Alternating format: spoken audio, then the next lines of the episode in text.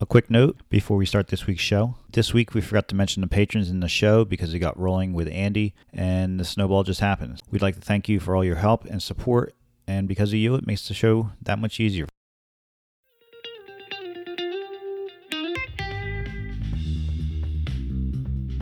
Hey everyone, it's the Against the Grain podcast. I'm Justin Napama, and as always, I'm joined by Freddie Roman, Good afternoon. Guy Dunlap, How are you today? and this week's special guest, Andy Berkey. Hi, guys. Thanks for having me on. Uh, I'm glad you could be here. Thanks for taking the time.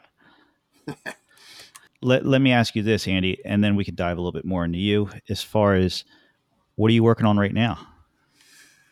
Uh, right now, I'm kind of uh, trying to get a lot of little projects out of the shop that have just kind of been laying around. Um, I've got uh, a Murphy bed that i I need to finish this next week, uh, kind of a quick one for a friend of mine, and then uh, I've got to do s- some a couple of lengths of um, handrail, exterior handrail for uh, a governor of Illinois. Uh, ex-governor of Illinois back in the 1800s, his mansion.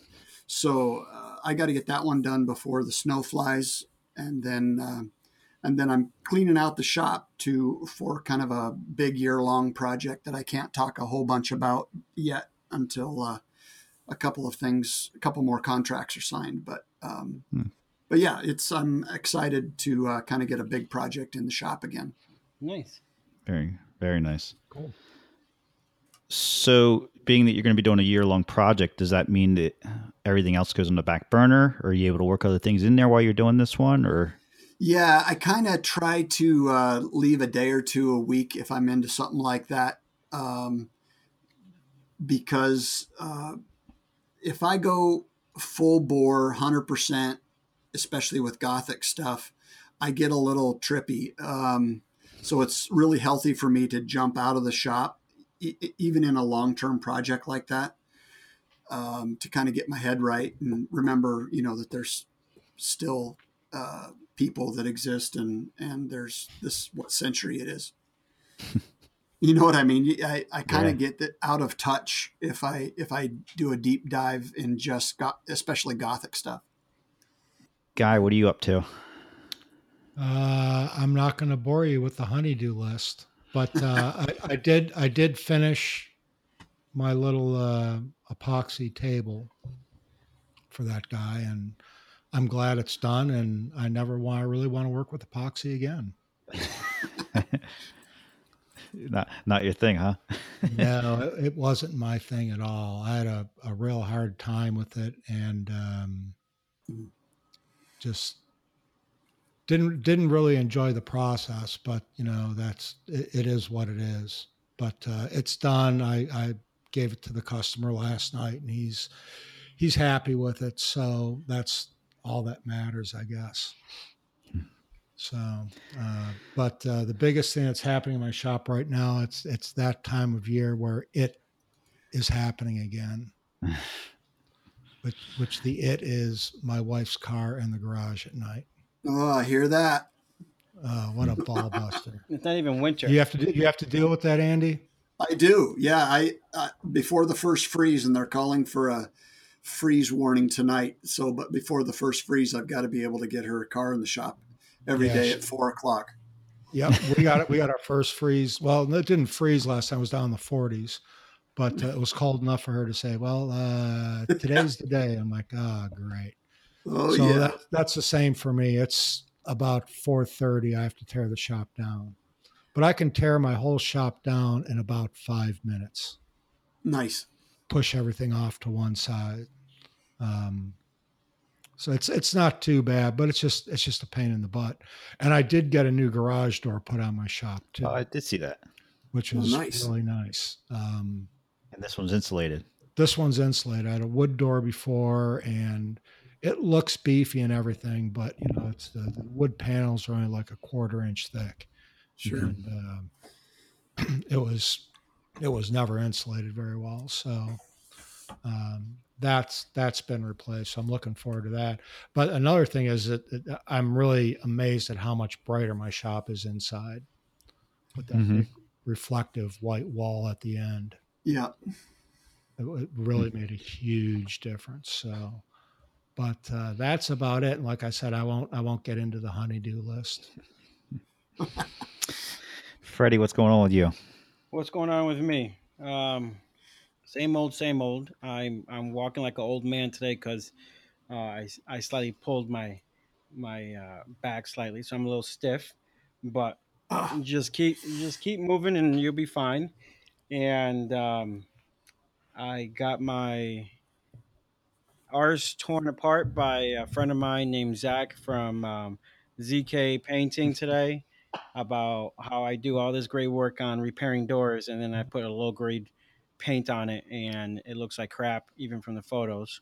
So, you know, it was, it, it's always good to hear people's opinions, especially um, when guys are um, so good at, at painting. You know, majority of painters, as as they say, are um, are just applicators, and uh, there's hmm and then from the other 10% are actually good great painters and he happens to be one of those master painters and um, he came in today he showed me what fine paints of europe is all about and that i better not use anything else again or he'll probably slice all my tires and um, but i will tell you this much i went out and bought some paint today for, for fine Is, is that a brand of paint? Yes, for the fine Okay. paints of Europe, I bought some today.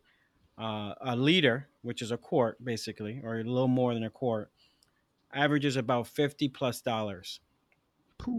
There you go. There you go. And but what I have to say is, is that um, it it will go the distance. A small amount goes distance because you prime everything Good coverage. and the right? coverage is great and the durability is nothing that can be compared from any other paint manufacturer out there he showed me samples today that were mind-blowing that it's to the point that i'm going to try to go out and just mainly use uh, fine paints of europe and see in a few years if i could get my be certified by the the paint company because it's that good.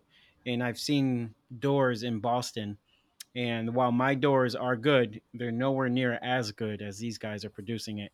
And um, what they're getting per door is is double what I get, and I charge a lot of money already for what I for doors, and um, I can see why they have to charge that much, and I can see why customers are happy to charge that much, or get charged that Mhm. much. Mhm. So I have that. I have um, the shop again. It's full.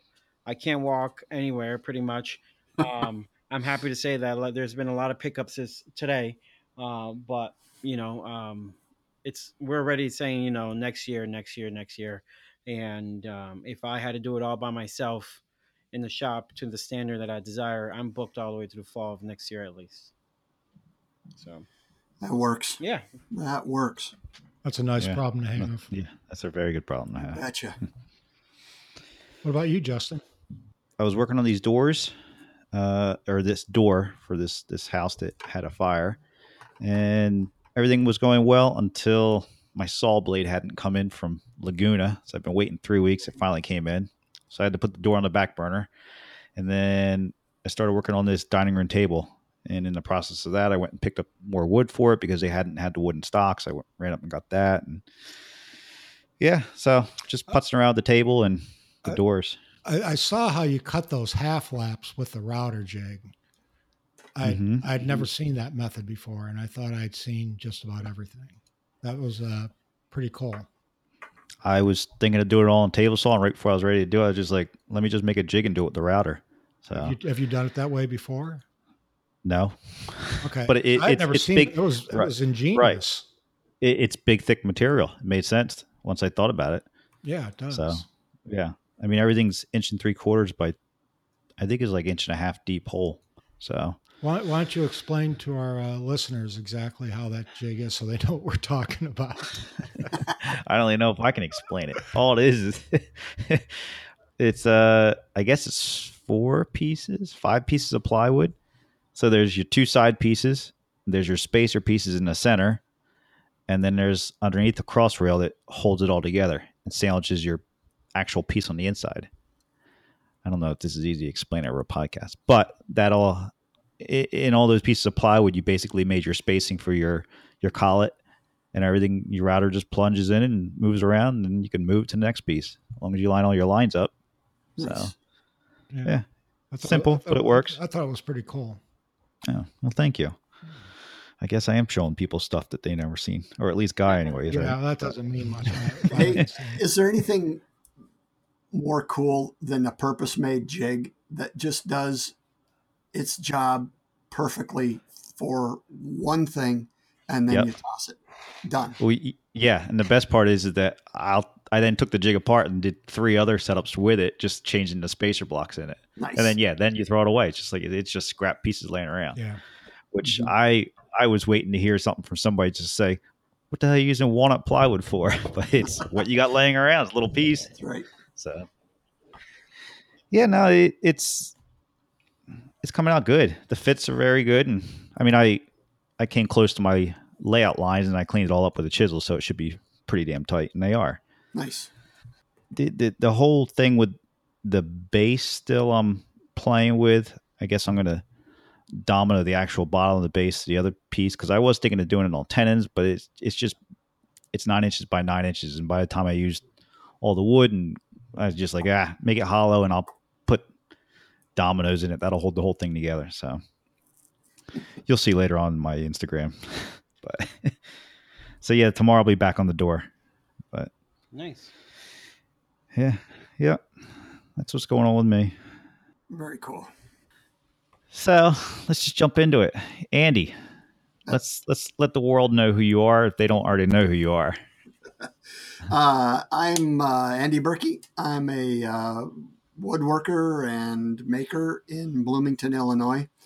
Uh, kind of have drifted towards historical restoration work over the past uh, 20 years or so, and uh, do a lot of work uh, with the Catholic Church.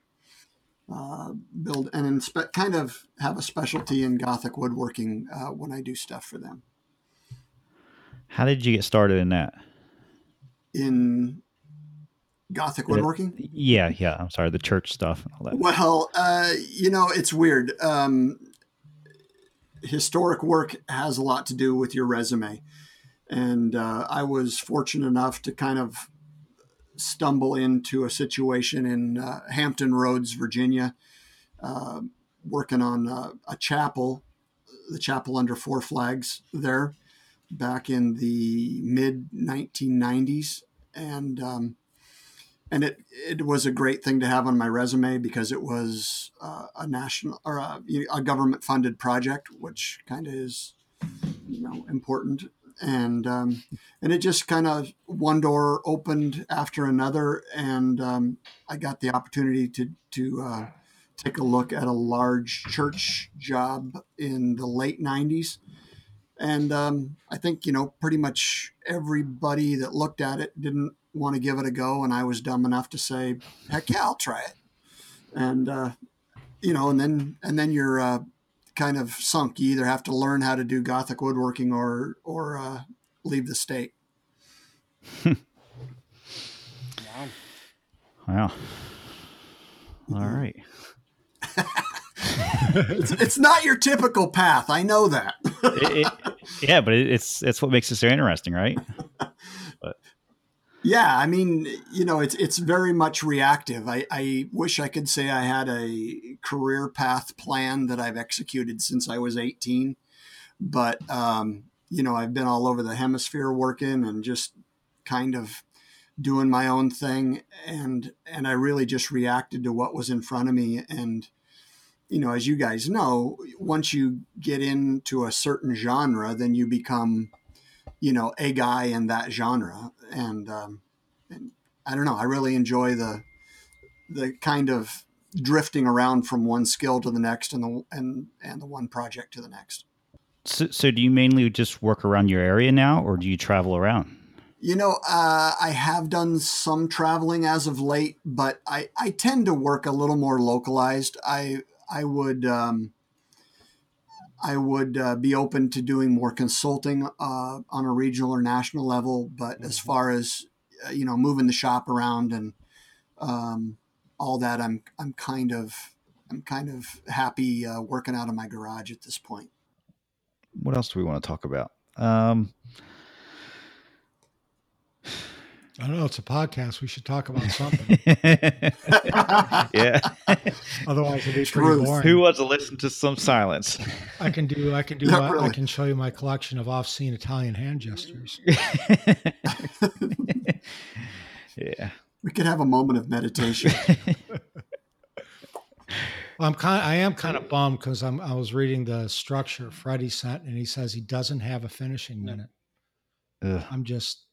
I'm just beside myself. Well, all right. I'm going to twist this around, and I want to hear what Andy does for finishing. Oh, no. O- Only because everything you do looks like it's so integral, but is a lot of it painted, so you can use fillers and things like that. I'm, I'm just wondering. Yeah. Yep. Yep. Actually, that kind of kind of feeds into the the uh, the theme is uh, you know how how do we make this stuff affordable for churches and a lot of it does painted finishes because you know i can we can use different uh, fillers and and uh, you know you can get, as we all know you can get away with a lot more um, speed and and uh, cheating as it were with a painted finish Mhm.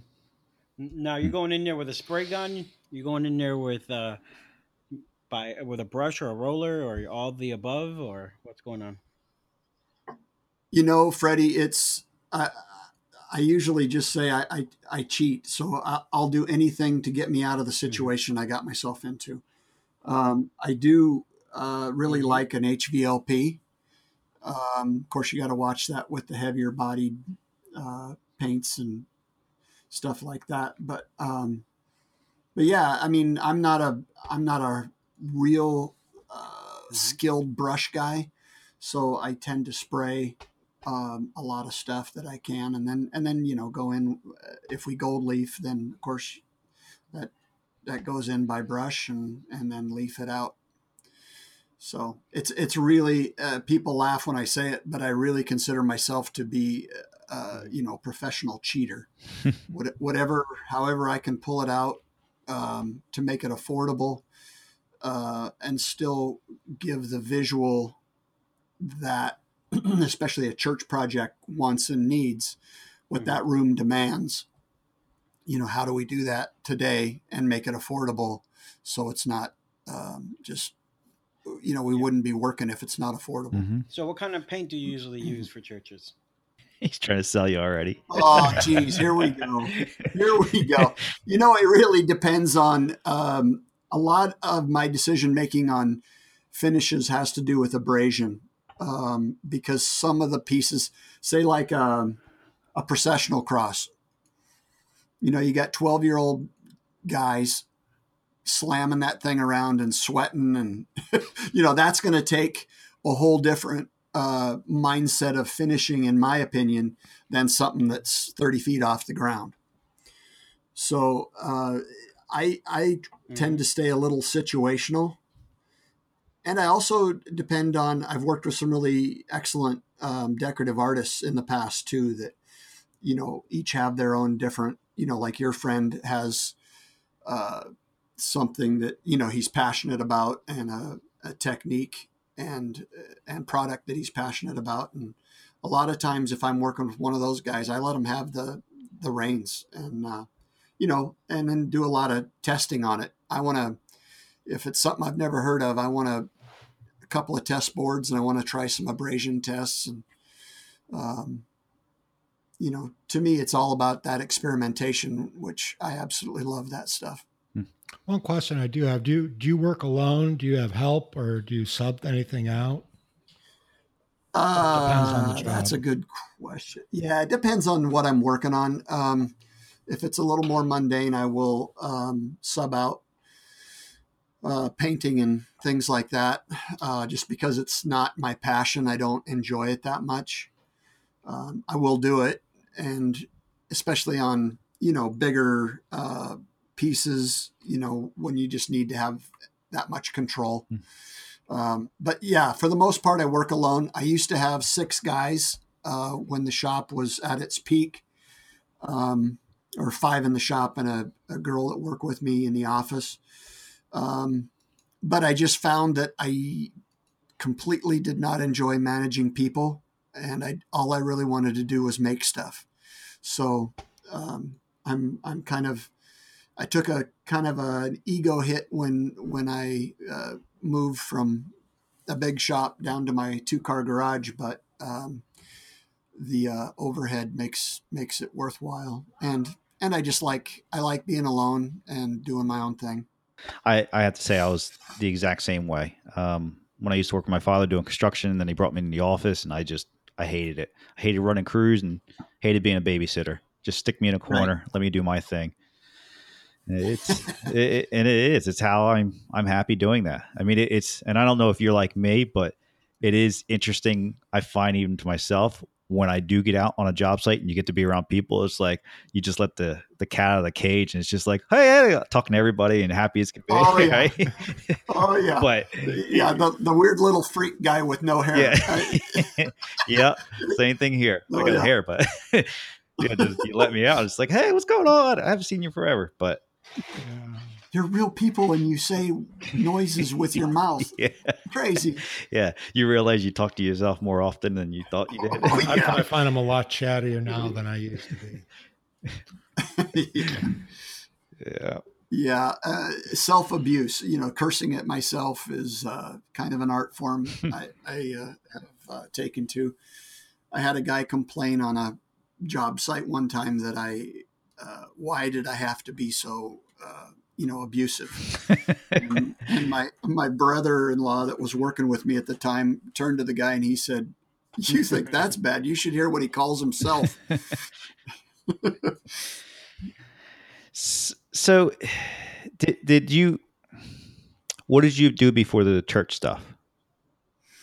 Uh, you know, I came into this uh, kind of sounds like the same way you did. In you know, 1983, I I got a job with a construction crew, and because um, I wanted to be kind of a you know I, I've thought those guys were the the baddest dudes on the block, so I wanted to be one of them, and uh, and it was cool because I got a real good background. Uh, the the crew that I was on, um, we did everything from footings to cabinets, mm-hmm.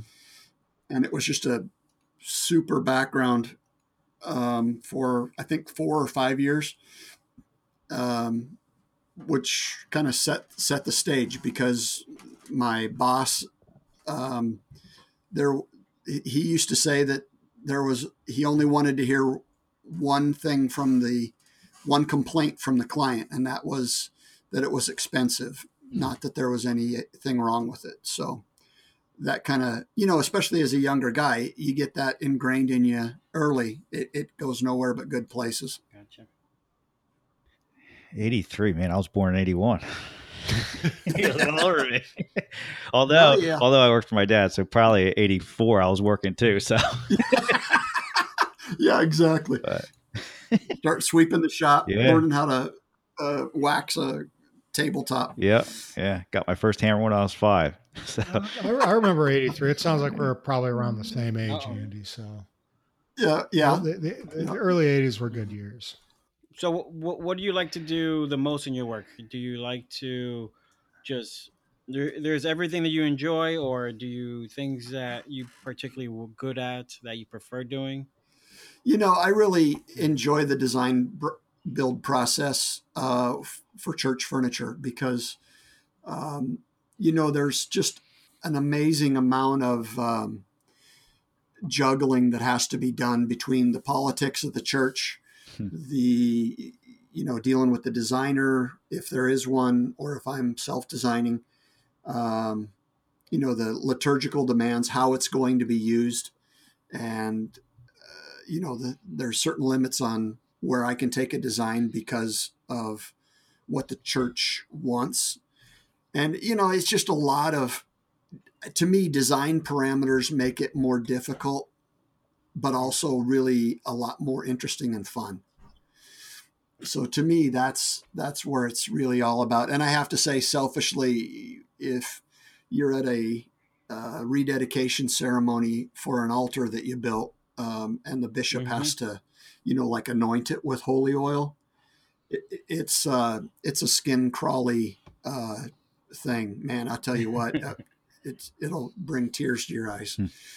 because all of a sudden it goes from something that you you know have had birthing pains with and probably Mhm. lived with for two or three months and it goes from something you made to something that has uh, purpose and you know and it's holy now it, which is i'm not a catholic and i'm not involved in that however when somebody takes a piece of your work and deems it good enough to be th- that Mhm. ha- have a place of that amount of honor it, it really gives you the gives you the goosebumps it's it's Yeah, it's, it's like a transformation. yeah right before your eyes Yeah. right Yeah, It's pretty cool.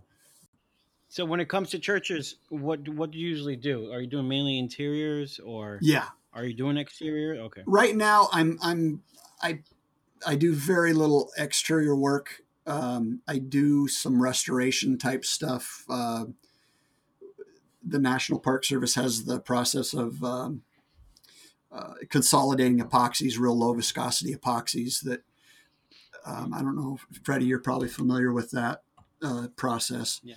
but um, Mhm. you know i get calls still to do that um, porch columns and structural things, you know, like that.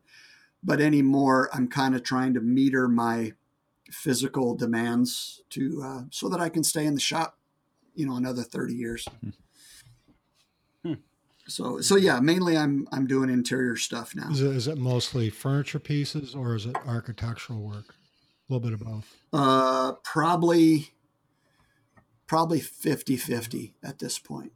Um, yeah, like I say, it's, it, I, I see it sliding more towards shop work, which would, which would be furniture or, you know, uh, architectural pieces that are shop made and then delivered and, and, you know, carpenter crew take them from there. Mm. Two two things. One is you brought up, and I never really thought about it. Dealing with the church, you're usually dealing with. Uh, uh, I don't want to say a figurehead, but there's somebody in charge, but then they have to answer to a group of people, Yeah. which I've Right. done that before, and that's that's really tough. So does that make things take a long time, decisions to be made, and things for you? Yeah, it can, it can. Yeah. definitely um, it depends because you've got multiple layers of authority you know Right. and uh, so you usually are working with the restoration committee and a priest and they get all amped up about you know where things are going hmm and then they take it to the diocese and somebody at the diocese you know has a half a dozen things that they absolutely don't like so then you're you go back and forth. But you know what? It's part of the game and and um, some of that i do on a consulting basis until there's contracts signed. You know i i represent myself as as a consultant hmm for the church. Okay. because you, you can never tell. You know sometimes uh, they'll go through and and just say you know i've had priests call me and say make me a baptismal font.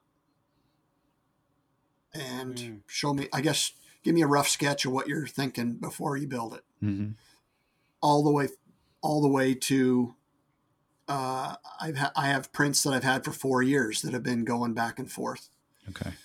literally four years. Wow. So Yeah, I've, I've I've been there. We used to do a lot of work with churches, and it, it really depends on when that committee meets, and then it's got to go to a different committee, and it can go Mhm. back and forth for a long time. Right. And the thing I've learned is I have to stay clear of their politics. So the only thing I usually ask is to have one person who has a decision making capacity to communicate to me. That's good. I mean, Yeah. I mean, I'll go in and, and give them everything I can to help them, but at some point I need one person to tell me yay or nay or other than that you get people lobbying you for their their side of things and it gets messy. That that sounds like that was a hard lesson learned. Eh, You got that right. yeah. Oh yeah. So what else? What else? What else? Um, Um, are the time, ti is there huge time restraints on these uh, interiors, or is it pretty easygoing kind of transitioning of of scheduling? No, uh, you're, that's a that's a pretty astute question, Freddie, because typically there's either a you know a holy day or um, a rededication. Like I've worked on a, a St. Patrick's Church where they they are having. I knew 18 months ahead of it, but they were having the rededication on St. Patrick's Day. Period. You know, here's the year, here's the day that has to be done. So, and that's that's pretty typical. Once you get through it, uh, you know, it's it's up to me to kind of make sure that there's enough room in there, um, more than enough room, because I also pad it with some squishy time because there's always going to be changes and all that yeah. kind of thing. So, but yeah, definitely, very typically, it's it's a it's a hard deadline. Mm-hmm. Now, when you do the interiors, is it just mainly you, or, or are you GCing it with a few people? Yeah, typically, like if we're doing a full-on uh, interior, uh, typically there there will be an architect involved, and mm-hmm. um, I will ha- handle the site supervision as well as okay. the furnishings. Um, mm-hmm.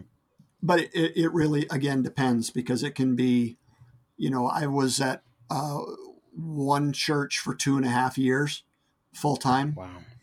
Mm-hmm. And that was overseeing, you know, a complete, um, the vault, we call it the ceiling, um, you know, stencils and, and uh, gold leafing and, you know, all sorts of crazy stuff. You know, it took, it took uh, a week and a half to build the scaffolding in half of it. Wow. You know, so, so, you know, it gets pretty complex. And what I, I try to avoid that now because trying to do that and have your head inside a 29 foot tall piece of furniture at the same time is, uh, I think it made me four or five years older than I should have been. So, hmm. so I like to say I build two and a half ton furniture.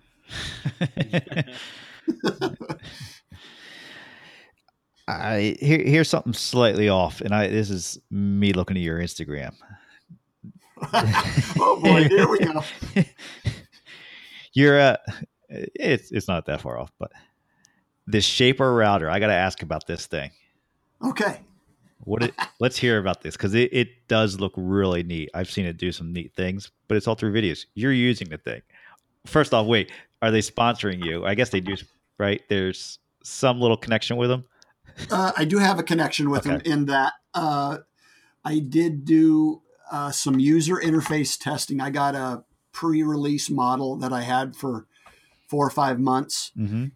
and um, I did basically I turned on a video camera, and um, you know all the engineers uh, virtually stood at the monkey cage at the zoo and watched me poke around on it.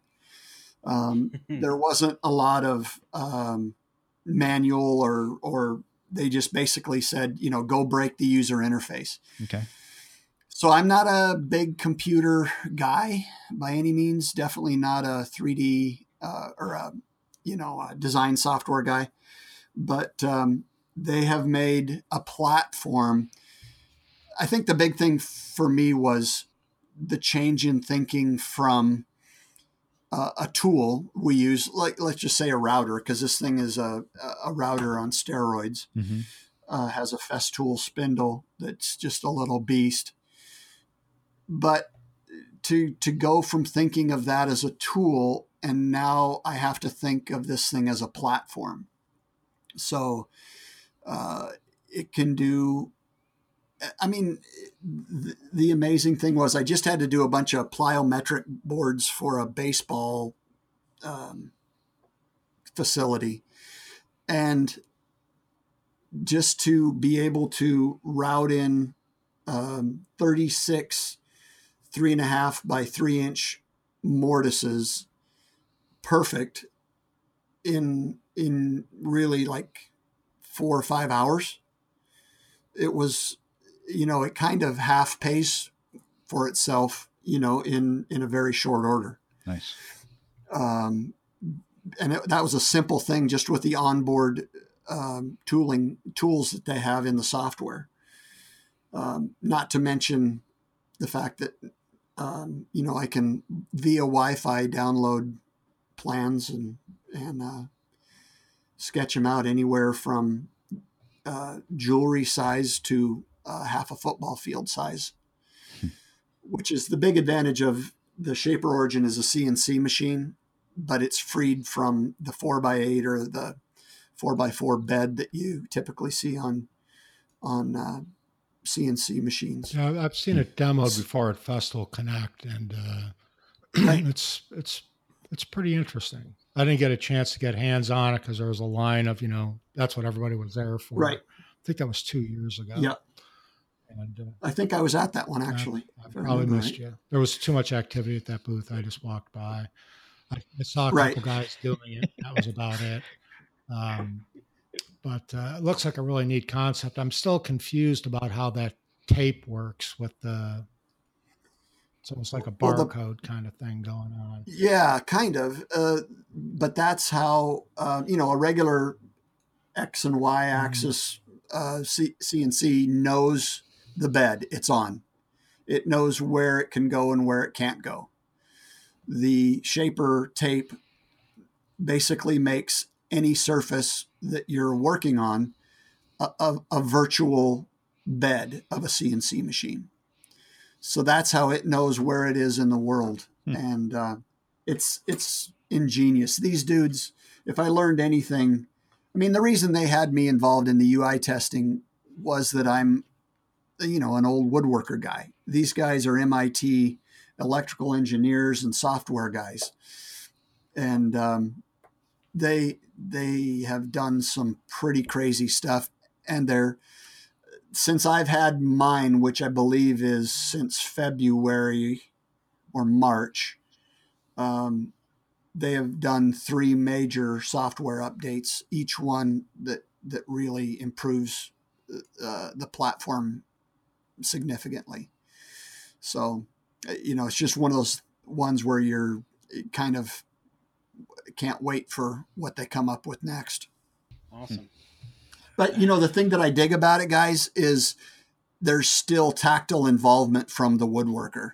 Yeah. Um, and for me, it's all about uh, doing that to get close to you know just in those scallops that you just cut with the bandsaw and then and then came in and, and cleaned them up. hmm Um, yeah, this thing can do that, but it also gives me an opportunity to go into something like a mortise and sharpen the edges with a with with a chisel and make it nearly indistinguishable from one that I cut out with you know a, a saw and then you know and then templated it and you know so it's just taking kind of I'm using it a lot as uh, I used to use templates. Okay. Yeah, that's that's what I've noticed. It's very useful for where you just load it on Right. there and it seems to be doing.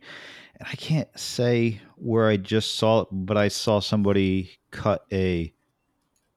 Uh, what was it? It was it was basically like a gear with it, right? And I was just amazed. It it, it worked perfectly, right?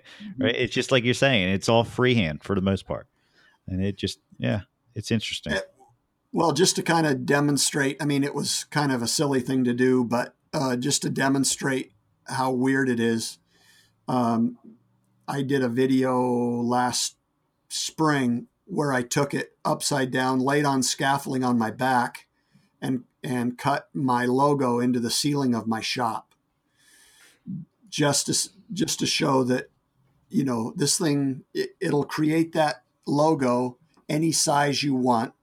It can, anything can be resized on the fly on the tool and then do it to do it upside down. Hmm. so it was and again it was kind of a silly thing to do but um, it was fun Yeah. Um, cnc michelangelo will, will it do different depths, like almost three dimensionalize something? uh, it's it's doesn't have ah, now you're gonna see now you're pushing my knowledge but uh, it doesn't have an active z axis i think it is so basically you set one depth and you can make a cut set another depth and you can make a cut it won't do like uh, you know Tapering, carving right. yeah right exactly yet Yeah, it yeah, wouldn't so surprise in me if these guys come up with it Right. Interesting. That's great. I just had to. I, I I've had to ask. I've seen a thing around Sure. through the internet, and I was just curious. A little off topic, but See, I you know, but it is on topic because I don't know. I mean, to me, I'm not uh, like a full bore. I'm gonna sell all my stuff and buy a CNC machine. But on the other hand, I'm not. I only use hand tools. To me, you live, thrive, and survive in that hybrid type of area where you can take that where it's very efficient and then and then still do your handwork and and you know the highly skilled stuff and and clean it up and make it look you know the, thing that i don't like is rounded corners and things like that that you one of us who knows what they're looking for can definitely tell if something is made on a on a Right. standard cnc right.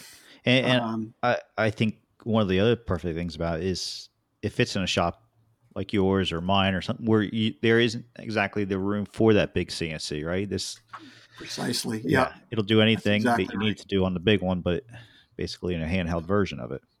Yeah It's- it's, i've done a couple of presentations with it and you know they're always kind of weirded out when you walk in with a little suitcase and you say hey i brought my cnc to show you.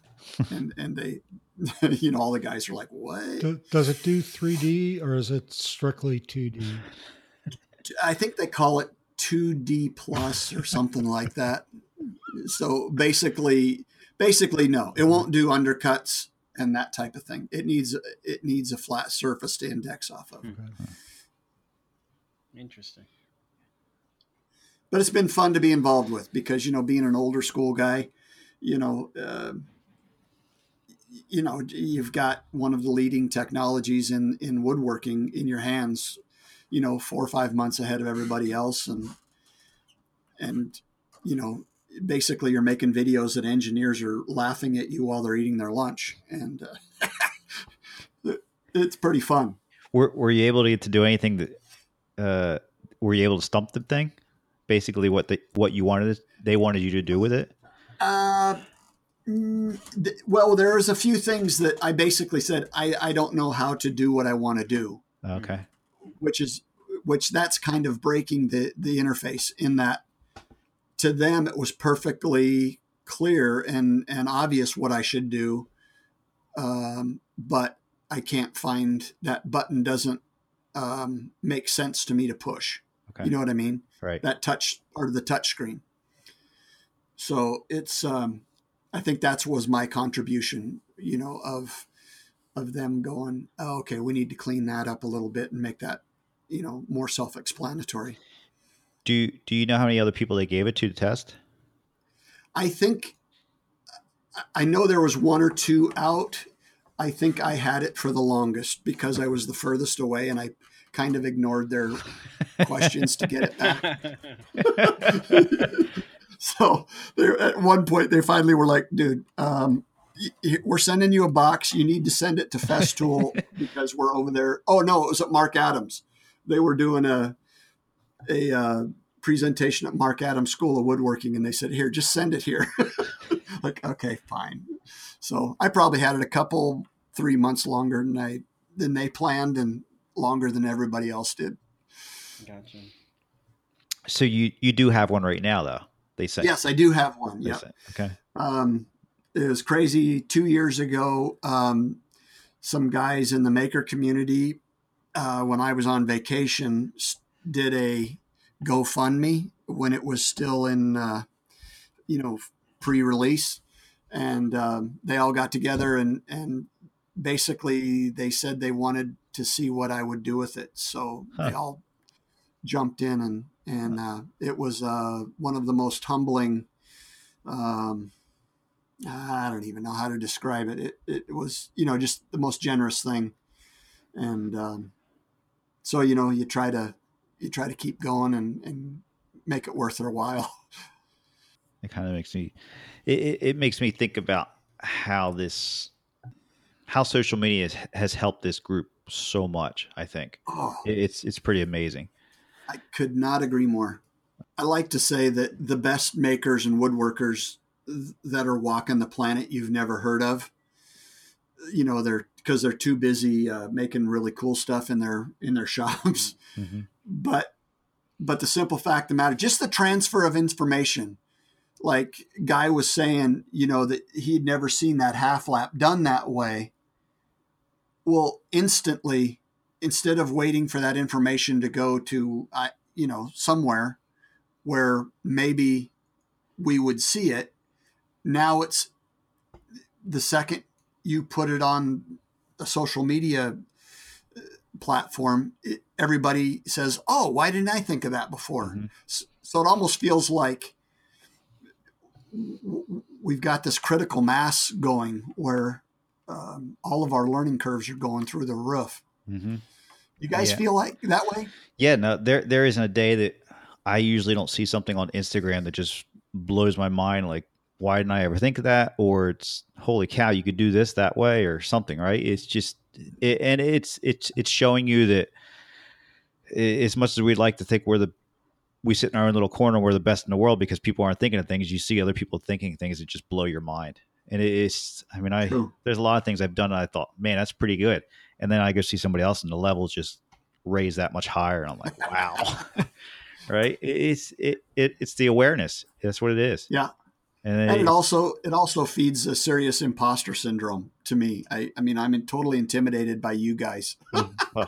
it's, it's just you know, Freddie and I have been going back and forth for what Freddie probably two years least, or yeah. so, and you know, it's just uh, I don't know. It's it's well. Here's the deal. As an older guy, you know, I'm I think 56 now. It's so cool to see. I used to be in that curmudgeony mode of oh after my generation's gone you know there this all this knowledge is going to be lost and uh, and now you know after you jump both feet into instead of whining about it of making sure that doesn't happen then all of a sudden you realize that the craft is going to be just fine when i'm no longer involved. It, it'll be just fine. And it may just be fine because it took something like like these platforms to do that. To be honest, yeah I mean, I mean, there's the, I don't know the the, I don't know. It, it does seem to be a resurgence of it coming back, and maybe that's just the world we're in that we're seeing a little resurgence. But I, this is definitely helping it for what I see. Yeah, I I would say that probably sixty percent of the shop's business uh, has some element of social media.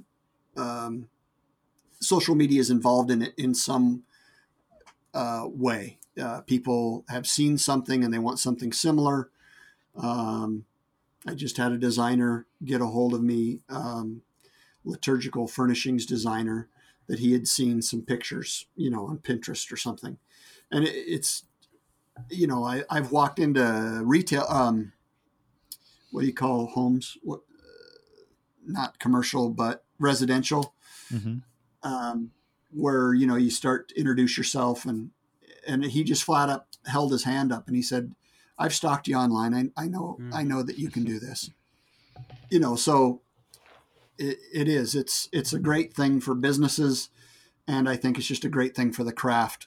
Uh, and, you know, we have to be willing to accept different forms of the craft, you know, the CNC argument, you know, all that stuff. Um, but I think as long as people are c- becoming in contact with wood and, and different materials, it's how can that possibly be bad? Yeah. Yeah. When it comes to this supposed community that you see out there, uh, you feel that you you see good things coming from it, or you think there's still a lot of work that's still needed ahead? Well, I think I instead of viewing it as work, I see it as an evolution. Uh, um, it's kind of like um, there's a lot of uh, really cool things that are that are have happened as a result of the more rapid exchange of information. And I think, but I think there's a lot of evolution that that's got to come. I think it's exciting as all get out to see where traditional craft, how traditional craft deals with, you know, this Mm. new paradigm Mhm. of both information and and really creative minds that wouldn't typically have been drawn Yeah. to a craft. You know, the the guys that are software developers all day long and they're so hungry to get their hands on something tactile and and I mean they're brilliant. I mean they are absolutely doing brilliant work and you know but they probably would never have just come into the craft as a full-time occupation. You know what I mean? Awesome. Yep. And those dudes are crushing it, man. I mean, uh, Keith Johnson out there uh, Mhm. near you, Freddie. Um, holy man, you know. uh, And I- I shouldn't even start to name names, but these guys, you know, I, I, always tell guys don't be so anxious to get into the craft as as a way of feeding your family because there's a lot of things that Mhm. you can do that I can't. Yeah. Just for the love of it, Mm-hmm. because I got to worry about, you know, feeding, putting rent, uh, you know, on the table. No, wait, food on the table and rent. We know what you mean. Yeah, there you go. But yeah, I mean, you know, there's a lot of things that, you know, some days we make art and some days we make rent. So Yeah, I, I, I make lots of rent. exactly, I do too. I really do. But hey, it's yeah, you you need to, and I, uh, I don't know. It is what it is, right?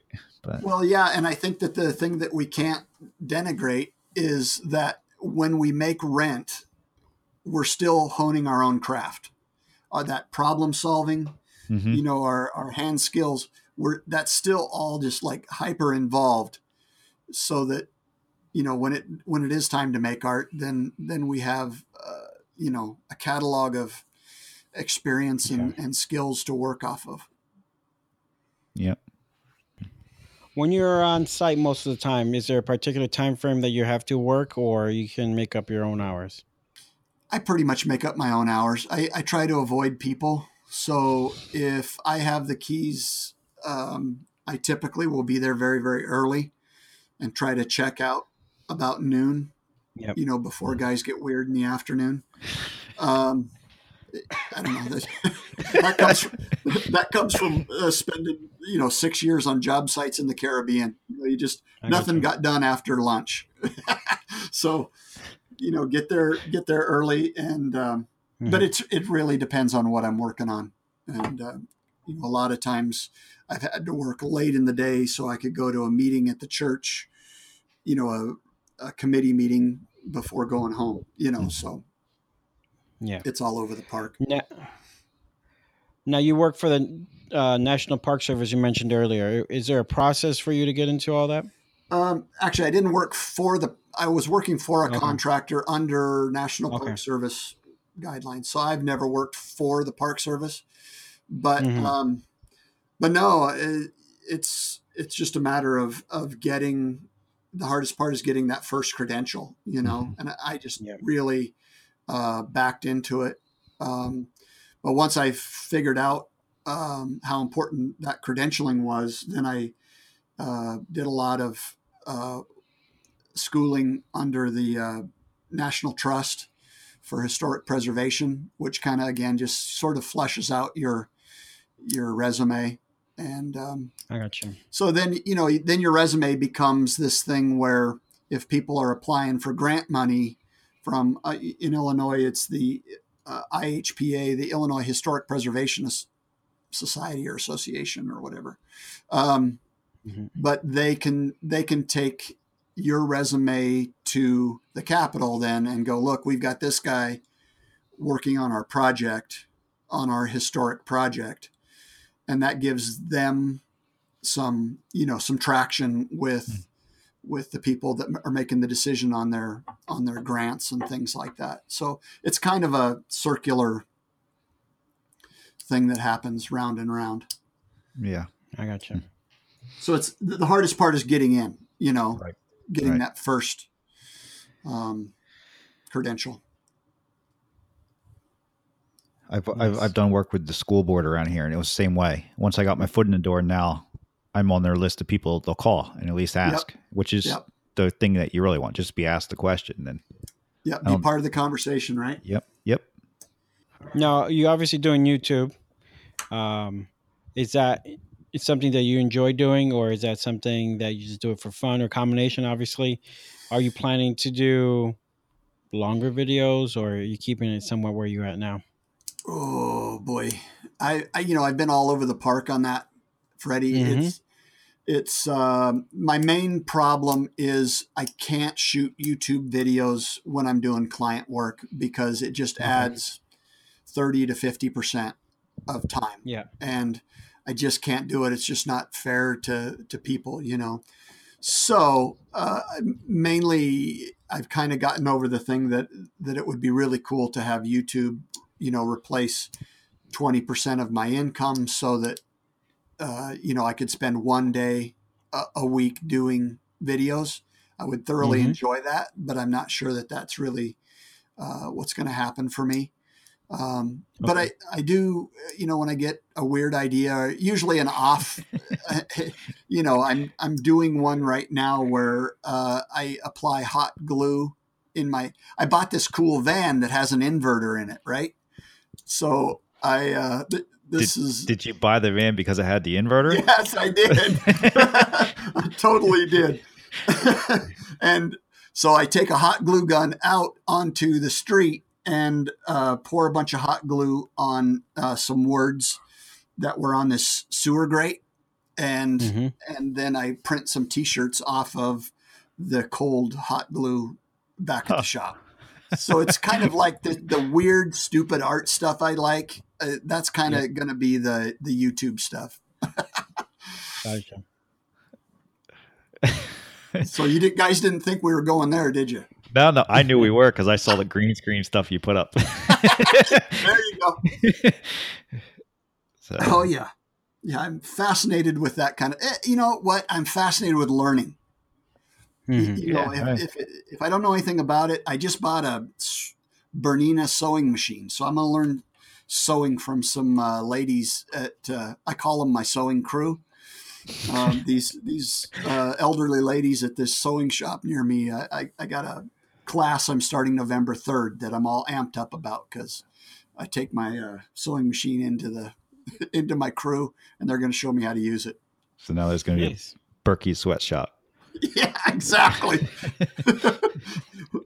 You're Worse- cracking, cracking your whip at them. so Yeah. faster. Go, go. Now, um, do you have any kids or anything? Not trying to get personal. No, I don't. Um, Mhm. We we kind of we were out of the country working for quite a while uh, right after we got married, and and um, it just wasn't um, situationally it wasn't a priority for us. So Mhm. by the time we we just kind of it didn't was one of those things we didn't feel like we had to do, Mhm. and we just never got around to doing it. so we're Yeah. but dogs, you know, Mm-hmm. Totally. definitely dogs. So, so you've made a couple mentions. You've been here, you've been there. Where, where have you been, and how did you end up where you are now? Uh, I apprenticed and, and got into. Um, I grew up and got into the business out near Seattle, out in the mountains uh, between Seattle and Mount Rainier, and um, I kind of I was trying to be a semi-pro soccer player, and blew up my shoulder, um, and I kind of weirded out and left Seattle with a one way ticket to Miami and fifteen hundred bucks, and uh, Wow. ended up in the Caribbean, uh, St. Thomas and uh, St. John in the Virgin Islands, um, and uh, ended up working there for about six years total. Um, I met my wife um, on a trip back. Uh, I was at a cousin's wedding here in Illinois, and uh, my wife fitted me for my tuxedo at the wedding. She was at the tuxedo shop, and uh, and then she ended up uh, eventually coming back to uh, the Virgin Islands with me, and and uh, so we had a great run down there. But it was when uh, they say when you know it, when it's time to go, you know it. So uh, Mhm.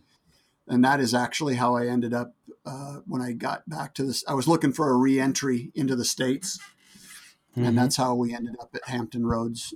Um, and the, the kismet there just sort of happened. So, so then we, we decided to, to uh, move here so my wife could finish her degree and, and uh, just kept going.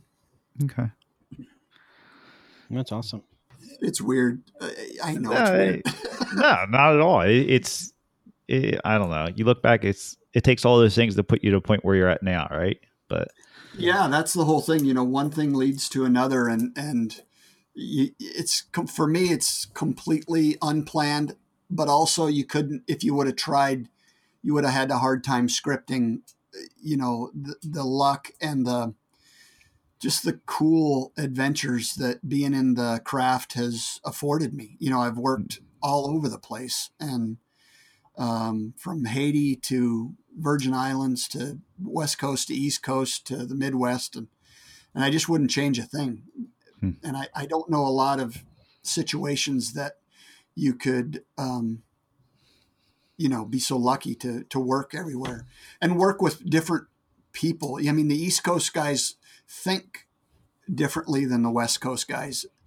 Um, not think, but there's just different little nuances of the craft that are different, you know, and are Mhm. e- emphasized. So every time you you work in a new place or with with new guys, that uh, you know, it's it's always healthy for you. Yeah, yeah. that's great stuff. So I've noticed that you've traveled all the way to uh, New York and done all these little hangouts with these people. You find those events very inspiring. Like you go to Jimmy DiResta's, for example. Definitely. Um, yeah, I I get uh, kind of you know religious people go on uh, retreats or uh, something or uh, you know I don't know I guess uh, foodies you know do retreats to Paris or something. It, it's to me it's really healthy to get out of your own zone Mhm. and be around uh, people that may not do the exact same thing as you do, but that's the beauty of it because our headspace and our demands that we make of ourselves, you know, and and our short attention span to be around people that are kind of pretty much like you. Mm-hmm. Mm-hmm. You know, I've always said I- I always felt like I was that weird little kid in the back of art class that no one really hung out with. And now, as a result of going to uh, those kind of meetups, you realize that the back row art class is huge. Okay. And Yeah. there's a lot of little weird kids back there, like you guys. Mhm. Right. Yeah. No, you're you're right. I totally agree. It, You- I'll you- tell you you- what, it I- was a headspace turner for me. I mean, to go, wow, there are weird people out there. Mm-hmm. Totally weird people out there. Truth. One or two. Mm-hmm. you know, I mean, the thing is, is you know, here we are from all sections of the country vibing off what each other is saying. You know, because we know we know the headspace, Yeah. which is cool. So what what's your outlook for the next several years? What's what's the goals? Any plans? Uh, what what do you want to do? Man, oh man, that is a good question. Um, I really want to do this uh, project that I I can't talk about, unfortunately. Yeah. Project that should not be named. how yeah there there is uh it's a demanding thing and it's it's uh working with some high profile people Mm-hmm. and um, so that's kind of the the big goal for now and um you know i i, I want to i don't i don't want to teach but i want to encourage and um do things like uh justin dietrich a maker and woodworker near me here is a shop teacher Mm-hmm. at a middle school. And uh, here in two weeks or three weeks, I'm going down for the day and just doing presentations to his shop classes Nice. and just kind of encouraging those kids that look, you know, I think a lot of kids are conditioned to the fact that, you know, if you aren't very good at college, then you have to go get a blue collar job. Mm-hmm.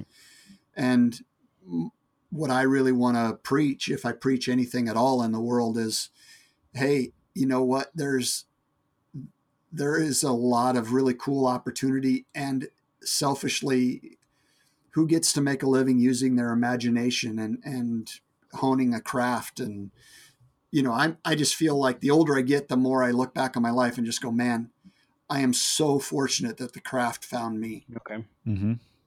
because i definitely didn't find the craft but it found me and and the, probably saved my sanity so i probably would have ended up on the wall of a post office somewhere It's funny. but you know what i'm saying that kind of I switching the the the mode of the conversation from yeah you know if you can't make a lot of money then you could always go and do this Mhm. instead of going look this is a really cool way to be creative and happy and really ha- live a really cool life I, I've I've said to these guys before, but uh, where I grew up, my neighbors, my father's neighbors, uh, their kids were academics and everything, and all through school they did really well. Then they went to, I think a couple of them went to Ivy League schools and everything. And then a couple of years ago, she called me up to come over and do something, right? And she said to me, the mother, she says, It's amazing what you're doing. She goes, You're doing the right thing. She goes, Here we were. I, I she never she didn't say that she looked down on my parents or anything for not sending us to college or forcing us to go to college Mhm. or do all that. But she says, You're doing what you want. And she says, We sent these kids and told them go to school, do all this, and here they are having trouble finding jobs and you're making work. Right. It's it she goes, It's it, it's you didn't do anything wrong with your life. There's nothing wrong with the fact that if you want to be a dump truck driver, go be it. You're going to make a really good living still doing that as well. It, whereas I I have a kid who's in debt who's trying to find a job to make a good living, right? Mhm. But it's it, there's another way around it, and I don't think I, I'm not. Look, I just had a child. Am I going to force them to go to college? No, but if they want to go to college, I'm going to support that 100. percent But I don't know that it's it's needed, and that's who's to say that in 20 years it's a totally different thing. But right right In the last, in the last maybe 20 years, there's been a very large push in our culture to put to Mhm. make sure you go to college and do all that. Now, when Andy and I were youngsters, there was not that big push. There was still right. a lot of vocational. no, you you were privileged, No. right? There was there was there, Well, no, no. was I, still- I mean, to go to there was still a lot of vocational was- schools around, and actually, you Mhm. could go to vocational school instead of regular high school if you wanted to. All those places are long Mhm. gone.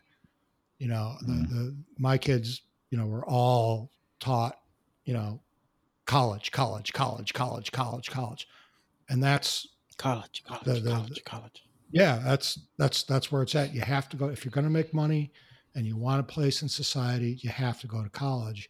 In the last twenty years, that's been drilled into kids' heads, um, hmm Mhm. and that's why we have, you know, millennials now. But um, but that's why there's a lot of those kids out there that they get out of college. They can't find they can't find work because the market's just flooded. Um, I used to get people coming to me for work, and you know they had, you know, masters in business degrees, Mhm. Mhm. and it's like, okay, you want to come work for me for you know fifteen bucks an hour? Yep. Why? Because I can't find work. I'm you know a, a business degree is the dime a dozen now.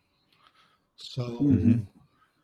whatever that's worth. But yeah, that's there is a, a a big space to be filled for the, the the trades, and I think a lot of people, a lot of kids should start looking at that again. And I think it's coming back around, I do too. which is good. I tell you, It, it has to come back around until we have robots in a way, right? To Yeah. for an extent, but it, it has to. It's, to put it in a story, I, I was doing some work for a vice president of a large bank. I was working on his place in the Caribbean. And he's sitting by the pool and he says, Andy, let me talk to you for a second. I said, What's going on, Phil? He says, I just want to make sure that you don't ever let anybody look down on you for what you do. Because I'm here to tell you when the apocalypse happens, guys like you will be eating bank vice presidents for lunch. yeah, I thought that was kind of a cool, especially you know when I heard it from him. You know, in my early 30s, it was it was really a cool thing for him to to you know reinforce in my mind of you know I don't need to kowtow to anybody because you know we've got skills and we always will have skills. Mm-hmm. What's that saying? Everybody thinks the lawyers run the world, but really it's the plumbers. yeah, no kidding. It's the truth. Right? Yeah. But- It's exactly right. So let me ask you this: Are you a hand tool or power tool guy? Whatever whatever works. You know what I'm what I'm really digging though is um I would say that I'm I'm that guy that will typically reach for a power tool uh to get things down to a certain place and then and then I'm all Gotcha. chisels and hand planes.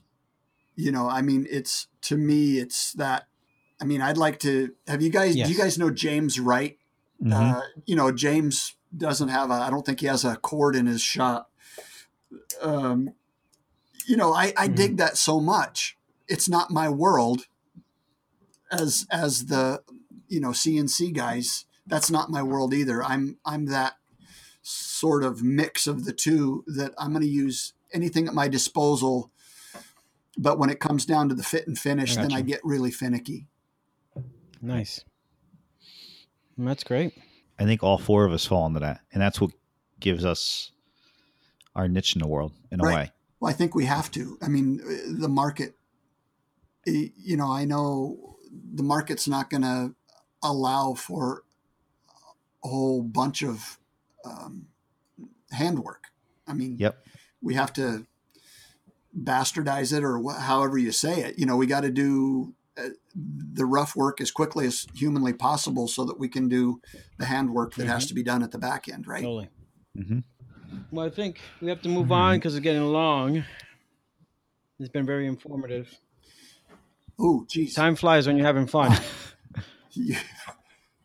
I've been talking like a madman. No, it's it's absolutely fine. It's either you or Freddie, so I'd rather hear listen to you now. So you know the the thing with with all this is that you can never get en- enough people to share their you know their background and and try to inspire other people and get a better understanding of them. And our goal, at least my goal, is just to have the person who is our guest just to ramble on, and so that we can figure out who they are, what makes them who they are, what makes them tick. You know, if they like to wake up early as hell in the morning to see the sunrise, or eat Oh a yeah! or eat a pound of bacon, you know, that's perfectly fine. Um, you know, so Don't forget the tacos. Tacos, Freddie. the tacos, yeah. You know, I can never get enough tacos. No. So, Yeah. you know, I find that all very interesting because it, we, I feel like I, I Instagram, everyone shows what they want to show, Right. and getting more in depth with someone, you know, on a podcast, it feels like you get a better understanding who they are, see their, you know, their personality and how passionate they are by certain aspects of their life. And it's it's really interesting to see what their background is and what they do for fun or what they enjoy doing for work. So, you know, that's kind of my goal of of all this is to just sit back, relax. I probably could have talked more, but I was just soaking it all in and really trying to just enjoy it. Well, it's funny because people, especially when you do church stuff, Mhm. people kind of want this romantic um, concept of you know the lone craftsperson toiling away hour by hour in the quiet of the afternoon sun. Listen my shop it's it's so frenetically bizarre that at any given day there could be uh, opera um, the clash um, there could be anything going absolutely full volume and you know throwing stuff or it could be you know sitting in the sun you know doing the craft thing. So it's it's always interesting to see like when people come to the shop and it's it's not this uh, zen moment.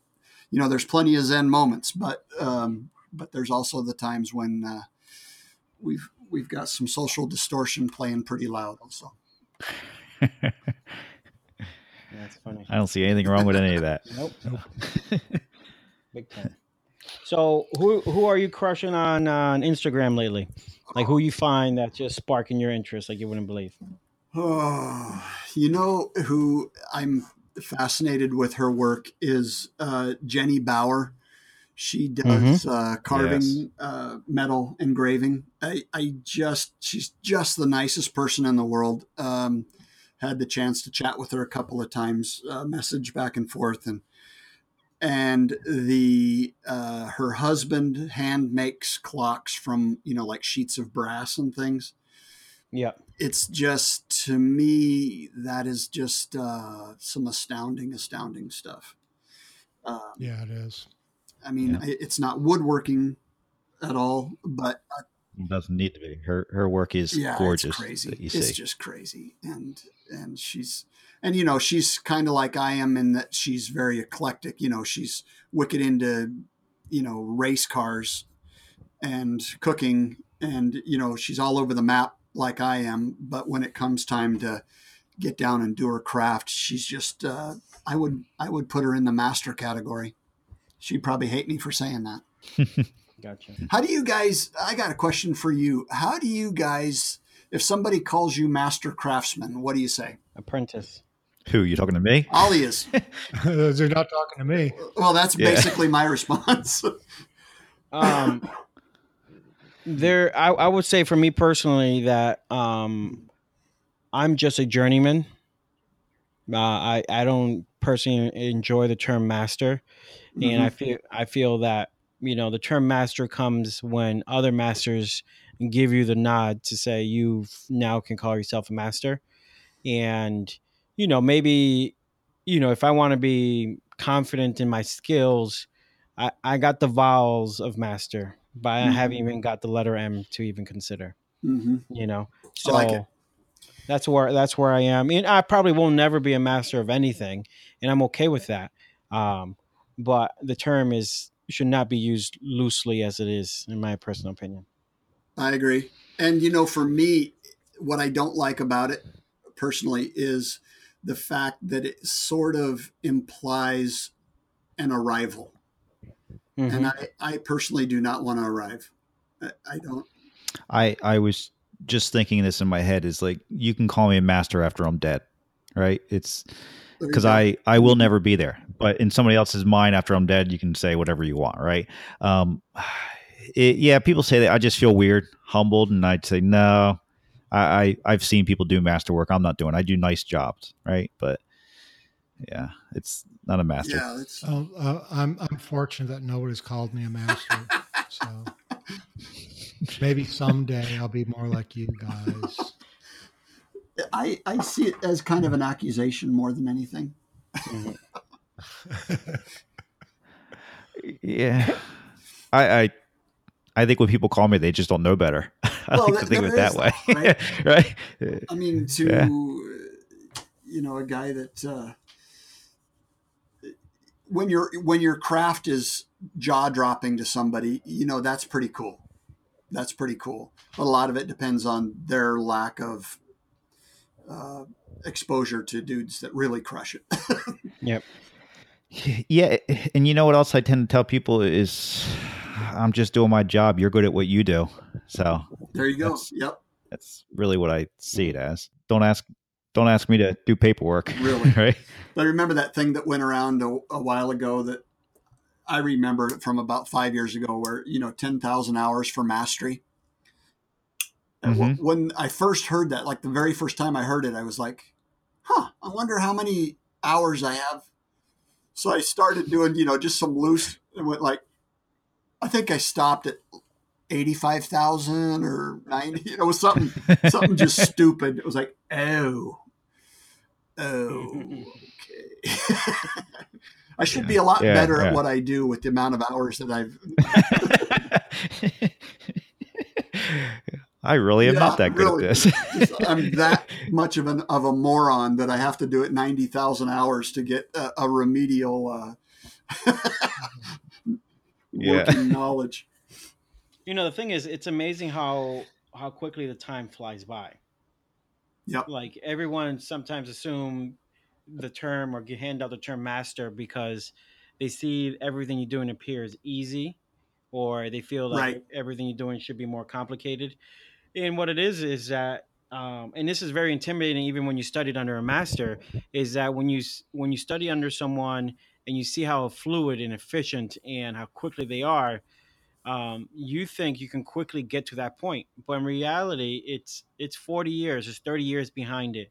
It's basically thousands of dovetail slots cut or you know tons of moldings being run or ripping a ton of material and you just over time become efficient and you, you screwed up so many times that you just have to come drag yourself up and just do it all over again and that Yep. is kind of what makes you that master that now everything uh, seems so fluid and easy and you know it's one of those things that at one time long ago i had you know phil lowe one of my mentors and, and will neptune um, they were working in a shop together um, getting material ready for a class and they didn't they barely spoke to each other but they all they knew exactly where the next person is going to be all the machines are Mhm. running and one board is going to the next person the next person and doing next process next procedure and they were so fluid and i was just observing the 15 20 minutes and they just ran through all this material and they just smiled at each other and it's like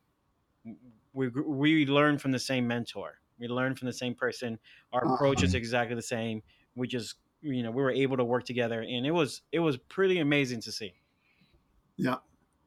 We had a guy, uh, a good friend of mine, and I um, worked together for, I don't know, five years or so. And we had a guy, an apprentice, walk off the job. He quit. And we were like, okay, why are you quitting? And he said, because you guys, there's something you guys communicate without saying anything. And it's freaking me out because I don't know I don't know how you're communicating, but you're both have your backs to each other, and one of them will turn around with a saw or a you know a tool and hand it to the and the other one's reaching for it. mm-hmm. And he said, "I I can't take it," and he he quit. It was like, but dude, oh, okay, see ya. but you know, it was just like you know, like you're saying with those guys, it's just you know, there's just a comfort level and a and you know you're you're and this is a beautiful thing about the craft too is it's it's full sensory isn't it i mean you're listening to the load on the guy's uh, router that he's running you're listening to Mhm. what that plane you know 15 feet away what how, that plane is singing you know? And Yeah. and it's just this when you're in that good uh, what are they what's the term now they're using? Flow state. When you're in that state of of being sort of this ball of sensory stuff man that's that's where hours just fly by and and and i think your skills go crazy too because your brain gets out of your own way did i just get weird i just got Yeah. weird didn't i no, no, you're on autopilot. it, it, it's. I I had to go to the dentist on Monday, and every time I go to this dentist, which is my dentist, right? His every time I got to get a filling. Let's put it that way. Every time I get a filling, I'm amazed by that Mhm. exact thing. It's him and his his apprentice or not apprentice, his uh, I don't know what you call it, Yeah, dental assistant, right? That works with them, right? And those two, same thing, barely talk anything. She's just always handing them the next thing or this or that. And yeah, they're doing 50 days a day, right? So they know what's going on. But it, it's just, it's exactly that. It's just, Yeah. it's happening in front of you. And you're just in awe with your mouth wide open. But literally in in awe. awe. literally, yeah. Yeah. but yeah, no, it, it's, it's a special thing you can end up with. It's- amazing All right. let's Let go me say we wrap it up. Yeah. Andy, where can everybody find you at? Uh, you can find me on Facebook at Andy Birkey, B I R K E Y. Uh, same thing on Instagram and um, YouTube. So, and Twitter sort of occasionally. So I, I try to just like spread it around, shotgun approach. But um, but it's all under Andy Birkey. So look me up, start the Okay. conversation. Be fun. That sounds good. You can find me at on Instagram, Justin underscore DePalma, or email me at jdfinewoodworking at gmail.com. How about you, Guy? Uh, guyswoodshop.com. And then there's Freddie. periodcraftsman.com Okay. You can find all of us at theatgpodcast.com or theatgpodcast at gmail.com if you have any questions. Andy, it was an absolute pleasure. Yeah, Thank you. It was great. Ni- Nice to talk to you. Guys, I had a ball, man. A- Anytime, call me anytime. I'd be more than anxious to come on again. Great. We might have to do that. Yeah. I appreciate it. I'll have to come All visit. right. You're not that far from me. Yeah, I know. Just uh, what three hours? Yeah, Two hours. Two and a half hours, somewhere in there. Yeah. You guys should plan a date Yeah. Played There it is. We already did. publicly. There it is. all right. Thank you. Okay. We'll see you. Thanks, See ya. guys.